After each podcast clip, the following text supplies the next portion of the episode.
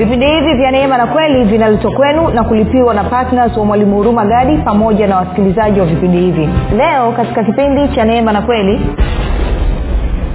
mungu anapomwangalia kuhani mkuu ambaye ni haruni ambaye anawakilisha taifa la israel anaposoma kwamba mtakatifu wa mungu holy unto god basi anahesabu taifa zima la israeli kuwa ni watakatifu. Sasa katika agano jipya kuhani wetu mkuu yesu kristo ameingia patakatifu patakatifu kwa niaba yetu. Na kwa maneno anaposimama mbele za mungu mungu akamwangalia yesu. Kwa kuwa yesu kristo ni mkamilifu kwa kuwa yesu kristo ni mtakatifu kwa kuwa yesu kristo ni mwenye haki kwa kuwa hana hatia wala mawaa mbele za mungu ndivyo ambavyo anakuona wewe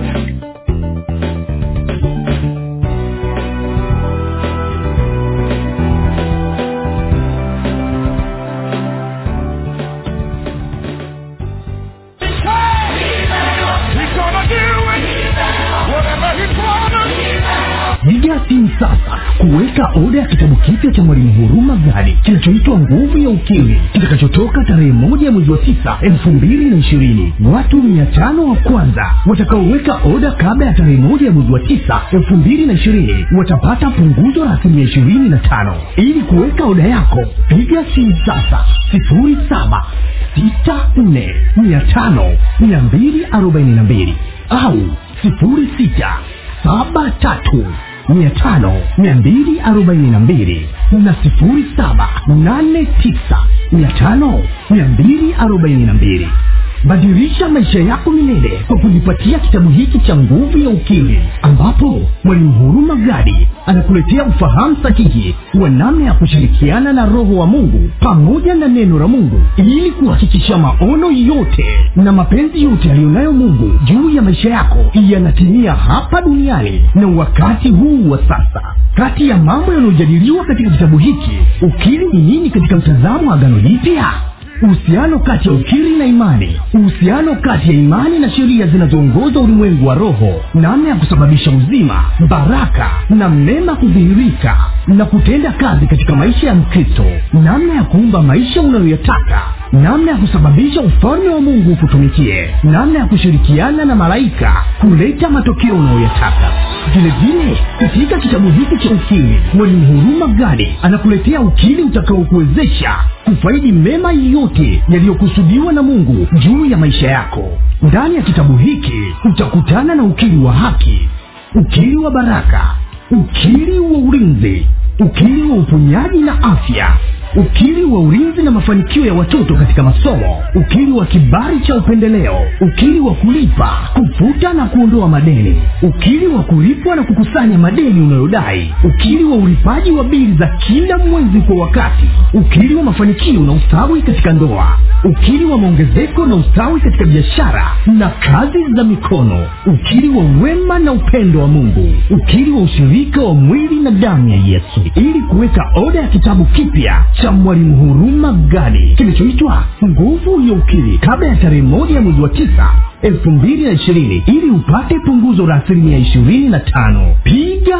simu sasa sifuri saba sita nne mia tano mia mbili arobaini na mbili au sifuri sita saba tatu mia tano mia mbili arobaini na mbili na sifuri saba nane tisa mia tano mia mbili arobaini na mbili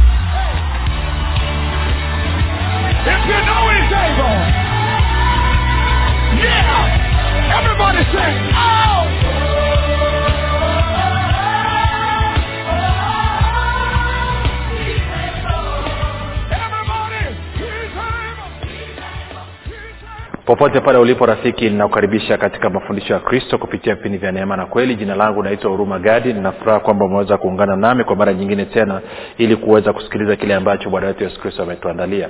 Kumbuka tu mafundisho ya kristo yanakuja kwako kila siku muda na wakati kama huu yakiwa na lengo la kujenga na kuimarisha imani yako wewe unayenisikiliza ili uweze kukua na kufika katika cheo cha kimo cha utimilifu wa kristo.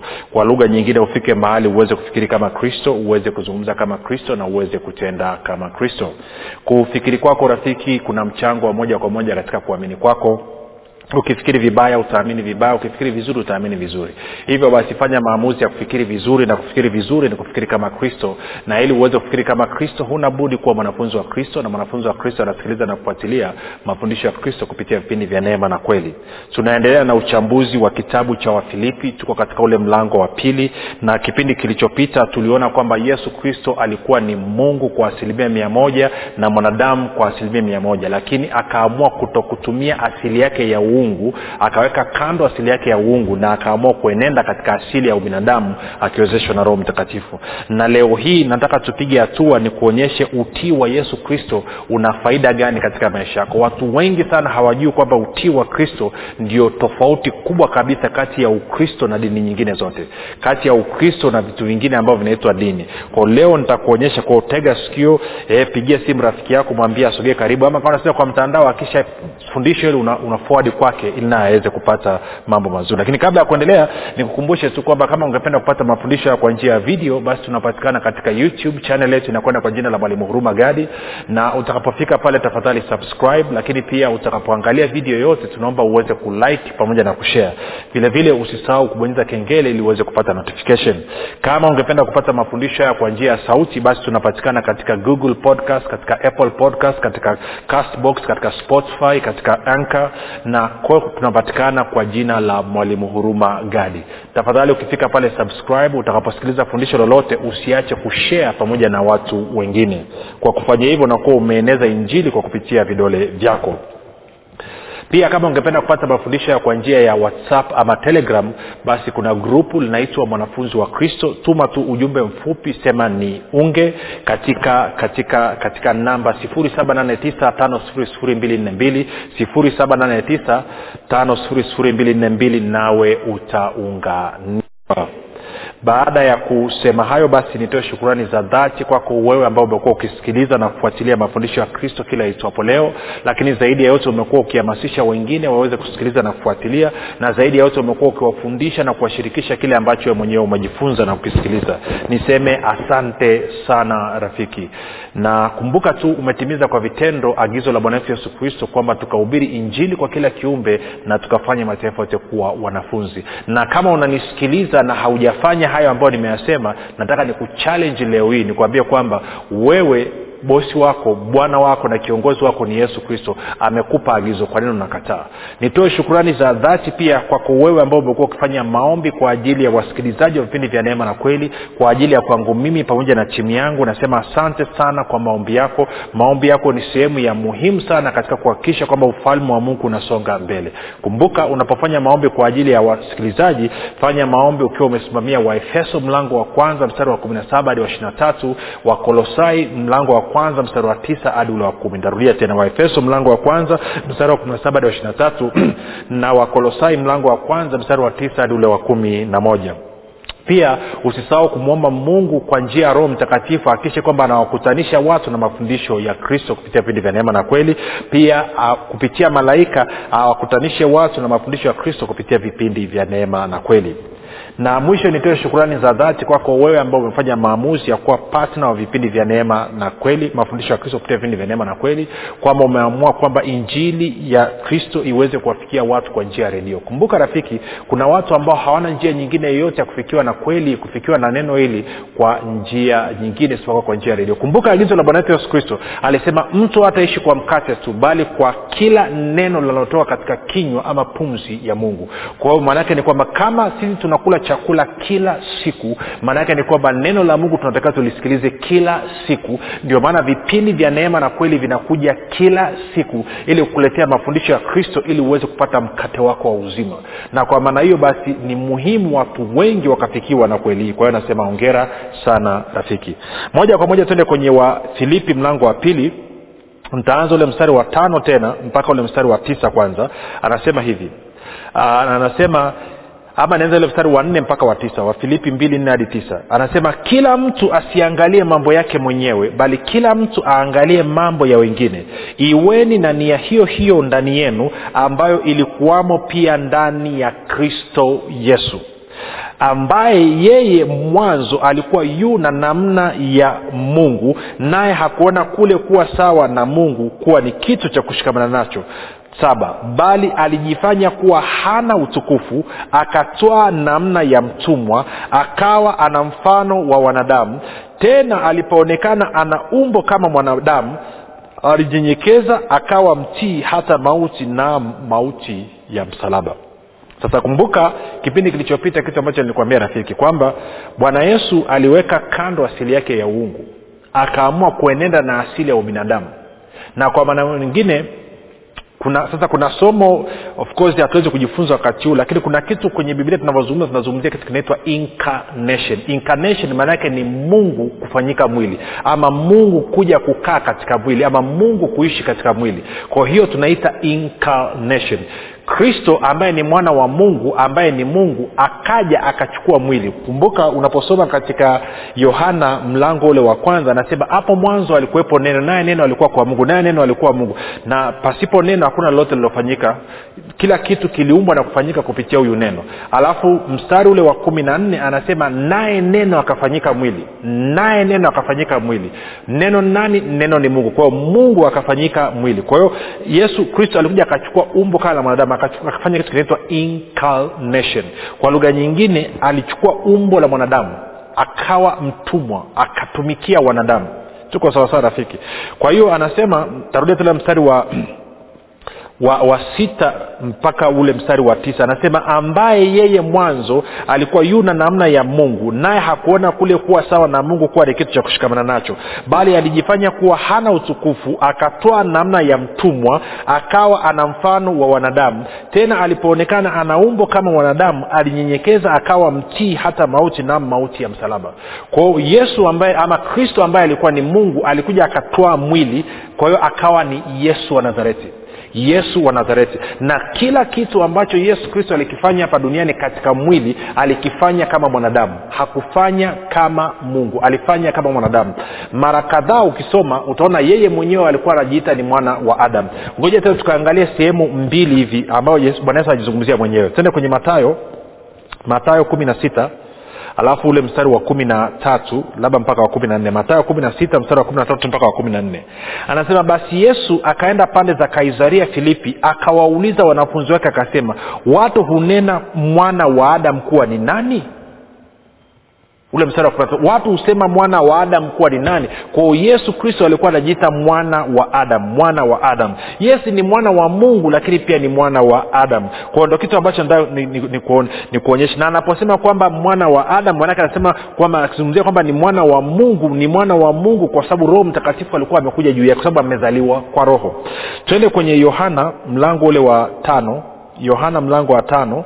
Alafu mstari ule wa tuanze mstari wa ngapi? Wa ishina ishirina sita hadi ishirina saba. Yohana mlango wa tano mstari wa ishirina sita hadi ishirina anasema maana kama vile baba alivyo na uzima nafsini mwake vivyo hivyo alimpa na mwana kuwa na uzima nafsini mwake. Ishirina naye akampa sasa kiswahili inasema akampa amri ya kufanya hukumu kwa sababu ni mwana wa adamu.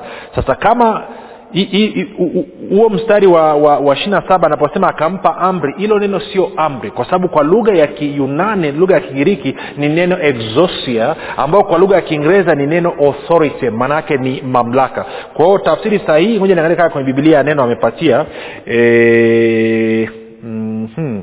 bibilia ya neno anasema anasema anasema anasema anasema uh, okay. Bibilia ya habari njema anasema anasema ionekana amepatia naye amesema e, biblia ya habari njema anasema hivi kama vile baba alivyo asili ya uhai ndivyo pia alivyomjalia mwana kuwa asili ya uhai. Ishirina tena amempa mamlaka ya kuhukumu kwa sababu yeye ni mwana wa mtu ama mwana wa adam. Amempa mamlaka ya kuhukumu kwa sababu yeye ni mwana wa adam. Katika kuna bibilia inaitwa agano jipya tafsiri ya kusoma kwa urahisi. Agano jipya tafsiri ya kusoma kwa urahisi yenyewe inasema hivi. Inasema hivi uzima huja kutoka kwa baba mwenyewe na pia baba amemruhusu mwana kutoa uzima. Ishirina saba. Na baba amempa mwana mamlaka ya kuwahukumu watu wote kwa sababu yeye ndiye mwana wa adamu kwa hiyo yesu kristo anasema nimepewa mamlaka ya kufanya hukumu kwa sababu mimi ni mwana wa adamu mimi mwana wa mungu nimepewa mamlaka ya kufanya hukumu hapa duniani kwa sababu mimi ni mwana wa adamu kwao yesu mwenyewe alikuwa anajizungumzia kama bin adam bin adam. Ndo tunapata neno binadamu. Ukienda katika matendo ya mitume kumi thelathini na nane moja tusikia wakina petro ambao wamekula na kunywa na yesu kristo wanasema nini? Matendo ya mitume kumi thelathina nane. Matendo ya mitume kumi thelathina nane. Najaribu kusisitiza kitu gani rafiki? Nachojaribu kusisitiza hapa ni kwamba kila kitu ambacho bwana yesu alikifanya alikifanya kama mwanadamu. Hakukifanya kama mungu. Alikifanya kama mwanadamu ambaye alikuwa anawezeshwa na roho mtakatifu.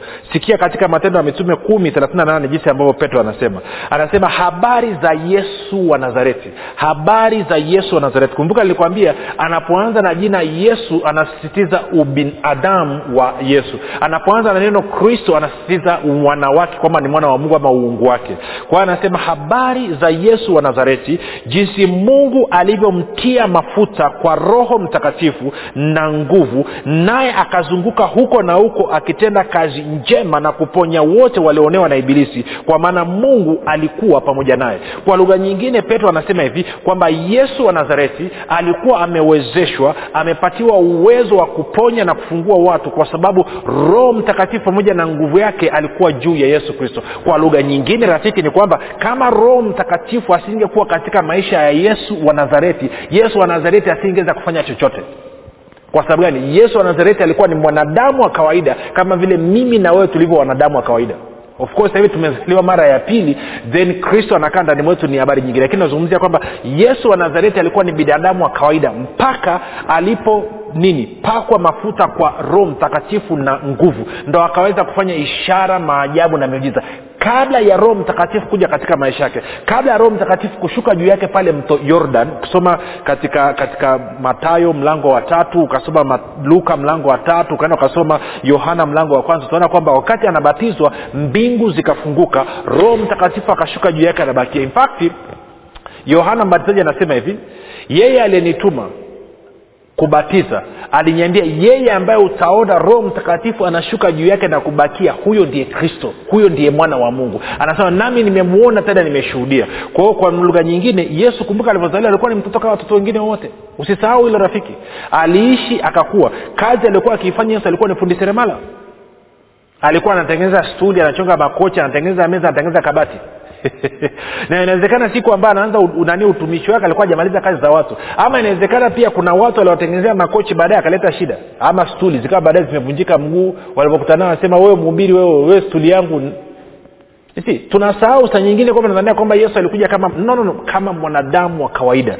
Lakini kila kazi ambayo alifanya alifanya kwa sababu amewezeshwa na roho mtakatifu. Kwa lugha nyingine ungeenda pale ukamwondoa roho mtakatifu juu yake yesu angekuwa ni wa kawaida angekuwa just an ordinary person angekuwa ni mtu wa kawaida kama vile ambao binadamu wengine wako. Kilichomfanya akawa special akawa sio wa kawaida ni kwa sababu ya roho mtakatifu aliyekuwa juu yake na katika maisha yake. Kwamba roho alivyokuja juu yake akaja na pawa sasa habari njema ni kwamba mimi na wewe tuliozaliwa mara ya pili tukabatizwa na kwa roho mtakatifu maanaake ni kwamba tuna uwezo wa kufanya mambo yale yale ambayo yesu kristo aliyafanya.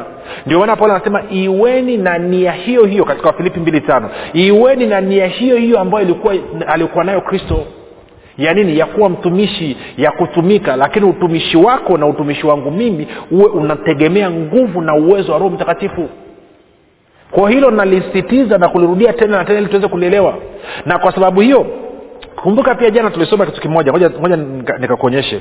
Maanake kumbuka tuliona kwamba tuende kwenye waibrania nne kwanza ya waibrania nne mstari ule wa wa wa wa kumi na nne hadi wa, wa kumi na sita. Moja nikuonyeshe kitu hapa. Moja nikuonyeshe kitu hapa. Waibrania nne kumi na sita sorry waibrania nne kumi na nne hadi kumi na tano. Waibrania mlango wa nne kumi na nne hadi kumi na tano. Anasema basi iwapo tunaye kuhani mkuu aliyeingia katika mbingu yesu mwana wa mungu na tuyashike sana maungamo yetu. Na hapa anavyosema neno maungamo azungumzi ungamo la dhambi anazungumza kitu kinaitwa homologia ama homologeo. Maana yake ni kwamba kusema katika hali ya kukubaliana na mungu kile ambacho amesema. Mungu anasema nini kuhusu wewe na kuhusu mimi tuliozaliwa mara ya pili? Anasema kwamba sisi ni wenye haki sisi ni watakatifu hatuna hatia hatuna mawaa wala lawama mbele zake. Na zaidi ya yote tumetukuzwa. Kwa anasema hicho ndicho ambacho natakiwa useme unasema wakati gani mwalimu ntarudia hapa. Lakini moja nikuonyeshe kitu. Anasema basi iwapo tunaye kuhani mkuu aliyeingia katika mbingu yesu mwana wa mungu na tuyashike sana maungamo yetu kwa kuwa hamna kuhani mkuu asiyeweza kuchukuana nasi katika mambo yetu ya udhaifu bali yeye alijaribiwa sawasawa na sisi katika mambo yote bila kufanya dhambi. Ko anamaanisha nini? Moja nigusie kidogo hapa ili tuweze kuelewana yesu kristo kama kuhani wetu mkuu watu wengi sana hawajui kazi ya kuhani mkuu. Kazi ya kuhani mkuu kazi yake ilikuwa ni kwa mfano kwenye agano la kale kazi ya kuhani mkuu ilikuwa ni kuwawakilisha wana wa israeli mbele za mungu na ukisoma kwenye kitabu cha kutoka very interesting nadhani kama sikosei kwenye mlango kama wa 39 eza 37 39 bibilia inasema kwamba musa akaambiwa na mungu mwambie haruni atakajifunga kitambaa kwenye paji la uso wake alafu hicho kitambaa atakuwa kimeandikwa holy unto god mtakatifu kwa mungu kwa nini anaambiwa aandike ile kitambaa kiwe kwenye paji la uso wake anaposimama mbele za mungu? Kwamba mungu anapomwangalia kuhani mkuu ambaye ni haruni ambaye anawakilisha taifa la israel anaposoma kwamba mtakatifu kwa mungu holy unto god basi anahesabu taifa zima la israeli kuwa ni watakatifu. Sasa katika agano jipya kuhani wetu mkuu yesu kristo ameingia patakatifu patakatifu kwa niaba yetu. Na kwa maana anavyosimama mbele za mungu mungu akamwangalia yesu. Kwa kuwa yesu kristo ni mkamilifu kwa kuwa yesu kristo ni mtakatifu kwa kuwa yesu kristo ni mwenye haki kwa kuwa hana hatia wala mawaa mbele za mungu ndivyo ambavyo mungu anakuona wewe. Ndio maana anasema kwamba uwe na ujasiri kwenda kwenye kiti cha neema. Kwa sababu gani? Kwa sababu yesu kristo ambaye ni kuhani wako mkuu yuko pale na mungu anakuangalia wewe na kushughulika na wewe sawasawa na ambavyo anashughulika na yesu kristo. Kwa, kwa lugha nyingine unakubalika mbele za mungu kwa sababu yesu kristo kuhani wako mkuu amekubalika. Haukubaliki kwa sababu ya chochote ulichokifanya my friend that is good stuff. Sasa kwa anavyosema homologio anasema basi iwapo tunaye kuhani mkuu aliyeingia katika mbingu yesu mwana wa mungu na tuyashike sana maungamo yetu. Kwa kuwa hamna kuhani mkuu asiyeweza kuchukuana nasi katika mambo yetu ya udhaifu bali yeye kwao sikiliza anasema tushike sana maungamo yetu. Manake ni kazi yangu mimi ni kusema sawasawa na ambavyo mungu amesema kuhusu mimi. Kwa sababu gani? Kwa sababu mimi nakubalika mbele za mungu kwa sababu ya yesu kristo utii wa yesu kristo na unasababisha mimi nikubalike mbele za mungu. Sio kwa sababu ya kitu nilichokifanya. Sijui kawa nanyelea kitu nachokizungumza rafiki. Si ngoja nikwambie. Kwa wale wanaofahamu somo la imani tunapo tunapokuwa labda mtu anaumwa hatumwambie azunguke kila mali akisema jamani naumwa jamani naumwa e, wapendwa jamani naumwa e, naumwa kweli yaani naumwa naumwa naumwa hujawahi kuona. Hatuseme hivyo. Tunawambia aseme nini? Tunaambia aseme kile ambacho neno la mungu linasema. Neno la mungu linasemaje? Linasema kwa kupigwa kwa yesu kristo ni, mimi nilipona. Na kama mimi nilipona maanaake mimi ni mzima. Katika jina la yesu kristo maumivu toka katika mwili wangu. Okay. Hiyo ni mtu ambaye anaumwa. Vipi kama mtu ambaye anapitia hali ngumu ya kifedha kiuchumi umaskini?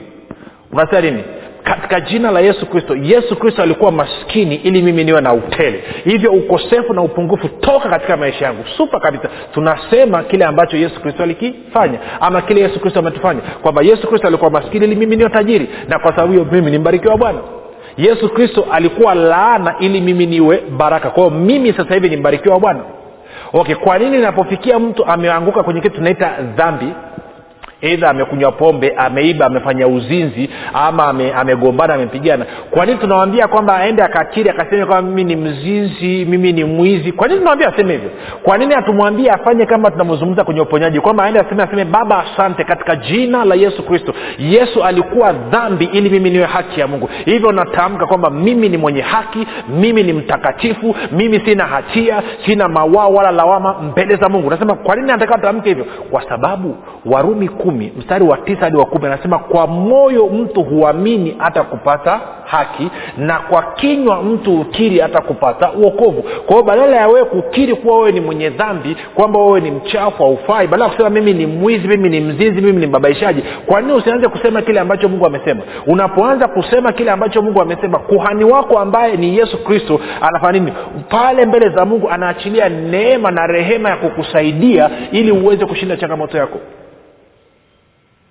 tunakwenda sawasawa rafiki? Kwa hiyo anasema alijaribiwa katika mambo yote pasipo kufanya dhambi. Sasa nimalizie pointi ya mwisho ilionifanya nikaja hapa. Angalia ule mstari wa kumi na tano. Anasema kwa kuwa hamna kuhani mkuu asiyeweza kuchukuana nasi katika mambo yetu ya udhaifu bali yeye alijaribiwa sawasawa na sisi katika mambo yote bila kufanya dhambi. Swali linakuja hapa. Yesu alijaribiwa katika mambo yote kama sisi. Kwa lugha nyingine kama wewe kuna jaribu linakusumbua inawezekana ulevi unakusumbua na yeye alijaribiwa kumbuka yesu alikuwa anakaa alikuwa anakaa na walevi. Ndio maana wakasema yeye ni mlafi na, na, na, na, na mlevi huyu rafiki zake nini watoza ushuru. Kwao naye alikaa na hawa majamaa. Kumbuka hoja ni kwamba pengine siu mnasemaje bibilia unakumbuka stori yesu amekaa nyumbani kwa simon mkoma ambaye alikuwa ni, alikuwa ni, ni, ni, ni farisayo. Akiwa amekaa pale akaja mwanamke akafumua nywele zake sasa wengine amwelewi hii. Yule bibilia anasema yule mwanamke alikuwa ni kahaba. Simon yule yule farisayo akasema huyu mtu kama angekuwa kweli ni, ni, ni, ni, ni nabii wa mungu ni mtu wa mungu angejua huyu ni mwanamke wa namna gani? Alafu bwana yesu akasikia mawazo yake sio? Akasema simon nataka nikuulize swali. Sasa tuyaache hayo ya simon. Lakini nataka nikuonyesha habari ya huyu mama. Huyu mama amekuja mbele za yesu katikati ya watu kwa utamaduni wa waibrania wa wayahudi mwanamke anafumua nywele zake zinaning'inia tu wakati ameingia chumbani na wakati anakwenda kulala na, mwana, na mme wake. Sio sio katikati ya watu. Kwa hiyo mama amefumua minywele ile katikati ya watu. Lakini zaidi ya yote amekwenda akapaka mafuta miguu ya yesu akaanza kuibusu. Mwanamke anamshika mwanaume. Wanaume mnaelewa nazungumza nini? Akatokea mwanamke anakubusu anakupapasa miguu muda wote. Nini kinatokea? Siri yako usiambie mtu kwa hiyo yesu naye alijaribiwa katika mambo yote pasipo kufanya dhambi. Aliwezaje naweza kuambia kwamba aliweza kwa sababu bibilia inasema yesu wa nazareti alipakwa mafuta kwa roho mtakatifu na nguvu. Kwa hiyo nguvu ya roho mtakatifu ndio iliomwezesha kushinda dhambi. Bila roho mtakatifu mimi na wewe hatuwezi kushinda dhambi. Ndio maana wafilipi mlango wa pili anaanza kwa kusisitiza ushirika katika roho mtakatifu. Ndio maana na mimi najaribu kusisitiza ushirika katika roho mtakatifu. Kwa sababu roho mtakatifu peke yake ndiye anayeweza kutusaidia kuyafisha matendo mafu ya mwili. Moja tena nikakuonyeshe kwa kumalizia tende kwenye warumi mlango wa nane warumi nane alafu ntaanza mstari wa kumi na mbili. Warumi nane mstari wa kumi na mbili alafu takwenda mpaka mstari wa kumi na nne. Warumi nane kumi na mbili hadi kumi na nne. Anasema basi E, anasema basi kama ni hivyo ndugu tu wadeni si wa mwili tuishi kwa kufuata mambo ya mwili. Kwa maana kama tukiishi kwa kufuata mambo ya mwili mwatafuta kufa. Bali kama mkiafisha ama mkiyaua matendo ya mwili kwa roho mtaishi. Kwa anasema roho mtakatifu ndio anayeweza kutusaidia kuua matendo ya mwili. Matendo ya mwili ni yepi ukienda ukasema kwenye wagalatia mlango wa tano mstari wa kumi basi matendo ya mwili ni dhahiri. Uzinzi uasherati wizi ulevi husuda fitna uchawi na kadhalika. Anasema kwa anasema eh, anasema mstari wa kumi na mbili anasema basi kama ni hivyo ndugu tu wadeni si wa mwili eh, tuishi kwa kufuata mambo ya mwili. Kwa maana kama tukiishi kwa kufuata mambo ya mwili mwataka kufa. Bali kama mkiyafisha ama mkiyaua matendo ya mwili kwa roho mtaishi. Kumi na nne. Kwa kuwa wote wanaongozwa na roho wa mungu hao ndio wana wa mungu. Kwao roho wa mungu anatuongoza fanini roho anatuongoza katika kuyafisha katika kuyaua matendo ya mwili. Kwa kama una tabia fulani fulani za mwili kama sawasawa na wagalatia tano kumi na tisa hadi ishiri na moja basi dawa yake ni dawa ni kujitiisha chini ya roho mtakatifu kutegemea nguvu na uwezo wa roho mtakatifu. Na ili uweze kufanya hivyo lazima uwe na wakati mzuri uweze kuwa na fellowship uwe na ushirika na roho mtakatifu. Mkae mbele zake ili uhakikishe kwamba muda wote ume umejaa katika roho. Ndio maana waefeso tano kumi anasema msilewe kwa mvinyo bali mjazwe kwa roho mtakatifu. Ni roho mtakatifu peke yake ndo anaweza kusaidia ukashinda dhambi. Yesu kristo alijaribiwa katika mambo yote pasipo kutenda dhambi. Kwa sababu gani?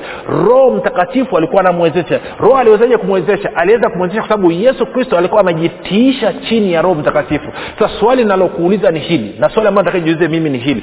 Je umejitiisha chini ya roho mtakatifu maanake ukijitiisha chini ya roho mtakatifu roho mtakatifu atakuongoza kuyafisha kuyaua matendo ya mwili. Wale wote wanaoongozwa na roho wa mungu kufanya nini? Kuyafisha kuyaua matendo ya mwili. Hao ndio wana wa mungu. Azungumzi kwamba roho anakuongoza kwenda sokoni na kwenda dukani. No anazungumza roho kukuongoza katika kuyafisha kuyatiisha kuyaua kuyasambaratisha matendo ya mwili. Ambayo nini? Ni yale ambayo taja katika galatia tano kumi na tisa hadi ishiri na moja. Jina langu naitwa huruma gadi. Yesu ni kristo na bwana